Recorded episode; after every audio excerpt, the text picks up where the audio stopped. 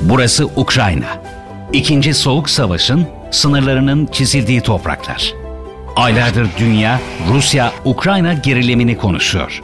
Rusya'nın bölgeyi işgal senaryoları, Amerika ve NATO'nun bu işgale karşı koyma çabaları gündemden düşmüyor. Peki gerçekte bölgede neler oluyor? Yerel halk ve siyasiler neler düşünüyor? GDH Dijital, Rusya-Ukrayna gerilimini yerinde izlemek üzere Ukrayna'da. Gündeme dair her şey olarak Ukrayna'da sıcak bölgedeyiz. Burada neler oluyor bunları size aktarmaya çalışacağız. Yıl 2014. İki ülke arasında başlayan gerilimin fitilini ateşleyen Kırım'ın yasa dışı ilhakı sonrası bölgede sular durulmadı. Kremlin 18 Mart 2014'te Kiev'deki siyasi otorite boşluğundan yararlanarak Kırım'ı ilhak etti. Bu ilan edilmemiş bir savaşın başlangıcı ve iki ülke arasındaki krizin dönüm noktasıydı. Aynı zamanda Rusya'ya bağlı paramiliter güçler zengin kömür yataklarının bulunduğu Ukrayna'nın doğusundaki Donbas bölgesinde bir ayaklanma için seferber olmaya başladı. Donetsk ve Luhansk'ta halk cumhuriyetleri ilan edildi. İdarenin başına Ruslar getirildi. Ukrayna birlikleri Donetsk'in doğusundaki Ilovaisk kasabasında yenilgiye uğradı. Bu önemli bir dönüm noktasıydı. Savaş Eylül 2014'te Minsk'te imzalanan ateşkesle sona erdi. Ardından bugüne kadar devam eden mevzi savaşı başladı. 2015'in başında Rus yanlısı ayrılıkçılar tekrar saldırıya geçti ve Kiev yönetiminin aktardığına göre Rus ordusu yine apolesiz üniformalarla bölgeye konuşlandırıldı. Nihayetinde batılı ülkelerin ara buluculuğunda bugüne kadarki barış çabalarının temelini oluşturan Minsk II anlaşması üzerinde mütabakat sağlandı. Ancak barış umutları bir türlü gerçeğe dönüşmedi. Şimdi ise bölgede 8 yılın ardından gerilim zirvede.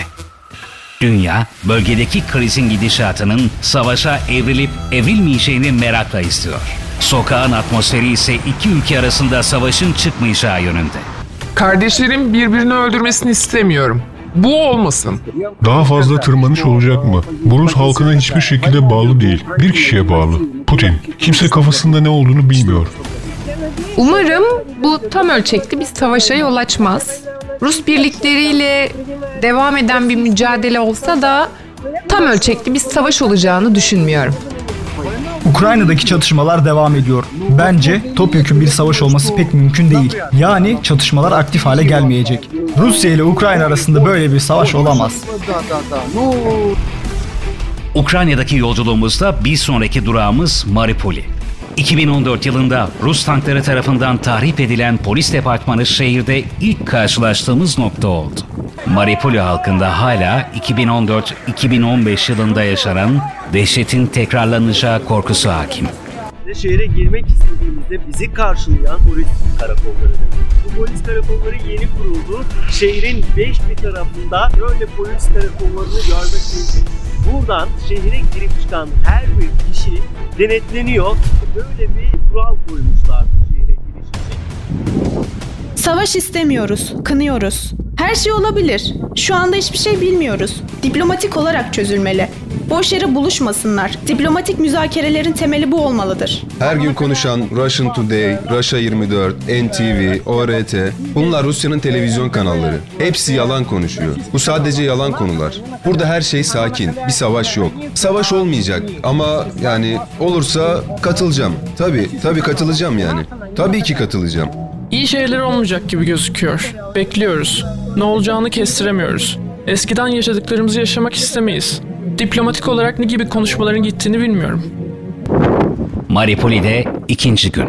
Yerel medyanın ve batı medyasının krizi farklı tasvir etmesi halkı şaşkınlığa uğratmış durumda. Yerel yetkililer ise konuyu batı medyası ve Rusya arasında oynanan bir oyun olarak görüyor. Cumhurbaşkanı insanları sakinleştiriyor. Biz de bunu yapıyoruz. Çeşitli bilgiler yayılıyor. Biz sakiniz. Şehir hareket ediyor. Her gün yeni bir yenilik var. Şehrimize farklı ülkelerden yatırımlar geliyor. İş adamları buraya geliyor. Savaş olsa iş adamları buraya gelmezdi. Sadece yanlış bilgi veriyorlar. 2014 yılında yaşananlardan sonra birçok kişi burada kaldı. Birçoğu şehri terk etti. Mariupol'den ayrılanlar Avrupa'ya gitti. Ama daha sonra geri dönenler de var. Bugünlerde askeri bir tartışma var. Şu anda bu şehirde her şey normal. Marketler, iş yerleri, televizyonlar, inşaat hepsi çalışıyor. Birileri bir savaş atmosferi yaratmış. Bu bir iletişim oyunudur. Dıştan oynanılan bir oyundur. Rusya ile ABD arasında bir sorun var. Yüksek askeri okuldan mezun oldum, memur oldum. Birçok ülke bize silah veriyor. Bu iyi bir şey değil. Herkes gibi benim de evimde halıda asılı bir silahım var. O silah bir gün kullanılacak. Ama yakın zamanda değil. Şehrin çoğu savaş beklemiyor. İyi hissediyorlar. Şu anda Ruslardan 7-8 kilometre bir uzaklıktayız. Karşı tarafta ise Ukrayna askerleri de yer almaktadır. Her an bir savaşın çıkabileceği söyleniyor. Biz halkla sohbet ettik. Onlar da şaşırmış durumda. Şu anda halk otobüslerini, tramvayların çalıştığını görebiliyoruz ama sokaklarda insanlar eskisine rağmen daha az. Çünkü bu savaş haberi çıktıktan sonra bir çoğunluğu şehri terk etti. Burada kalan kısımsa sadece olarak yaşlı insanlar da her gün bir haber alıyoruz. Kimisi savaşın çıkacağını, kimisi bunun olmayacağını söylüyor ve birçoğu da Amerika'nın oyunu olarak görüyor, Batı'nın oyunu olarak görüyor. Ama biz diyebiliriz ki burada son dönemlerde askeri teçhizatla ilgili yapılandırmalardan sonra bir savaş her an kapıdadır. Sınırda Ukrayna ordusunda görev yapan bir askerle röportaj şansı elde ediyoruz. Tabii ki yüzü kapalı, gerçek adıysa gizli kalacak. Biz ona Alexander diye hitap edeceğiz. 1995 doğumlu olan Alexander 6 senedir Ukrayna ordusunda asker. İlk göreve başladığı günler ve yaşadıkları ise hala taze. Beni aradılar. Dediler ki iki yaralı var. Onları yaralandıkları yerden almalıyız. Savaş bölgesinden yaralı iki askeri çıkarırken bizim komşumuz ayrılıkçılar Ruslar bizim arabamızı vurdular. O günleri hatırladığımda titriyorum. Heyecanlanıyorum. Benim üzerimde AK-47 silahı vardı. Onlar da bayağı çoktu. Tabancaları, RBK silahları vardı. Biz kırmızı açız. Bize dokunmamaları gerekiyordu. İki askeri götürüyorduk. Birinin kolu, diğerinin bacağı yoktu. Bizim arabamızı bombalamamaları gerekiyordu. Biz 8 kişiyi mahvettik. Ben şoförüm. 5-6 sene önce daha çok kişi ölüyordu. Şimdi o kadar da büyük olaylar yok. Şimdi yaşadıklarımız savaş bile değil. Şimdi sakin. Ben savaştan korkmuyorum. Ben askeri darbeden korkuyorum. Bu politikacıların oyunudur. Ben asker olarak birçok şeyi konuşamam. Bizim askerlerimiz eskiden güçlü değildi. Şimdi güçlüdür. Bayağı bir antrenmanlar oldu. Yurt dışından gelenler eğitildi. Şimdi daha çok güçleniyoruz. Rusya'nın askerleriyle ilgili çok şey konuşamıyorum. Ben Ukraynalıyım. Birçok yabancı medya kuruluşu Maripoli şehrinde yaşanacakları merakla takip ediyor. Sürecin nereye evrileceği ise hala büyük bir soru işareti.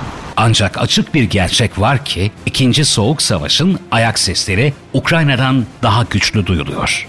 Daha fazla çekilecek hiçbir yerimizin olmadığını anlamalılar. Kimseden ve hiçbir şeyden korkmuyoruz. GDH Dijital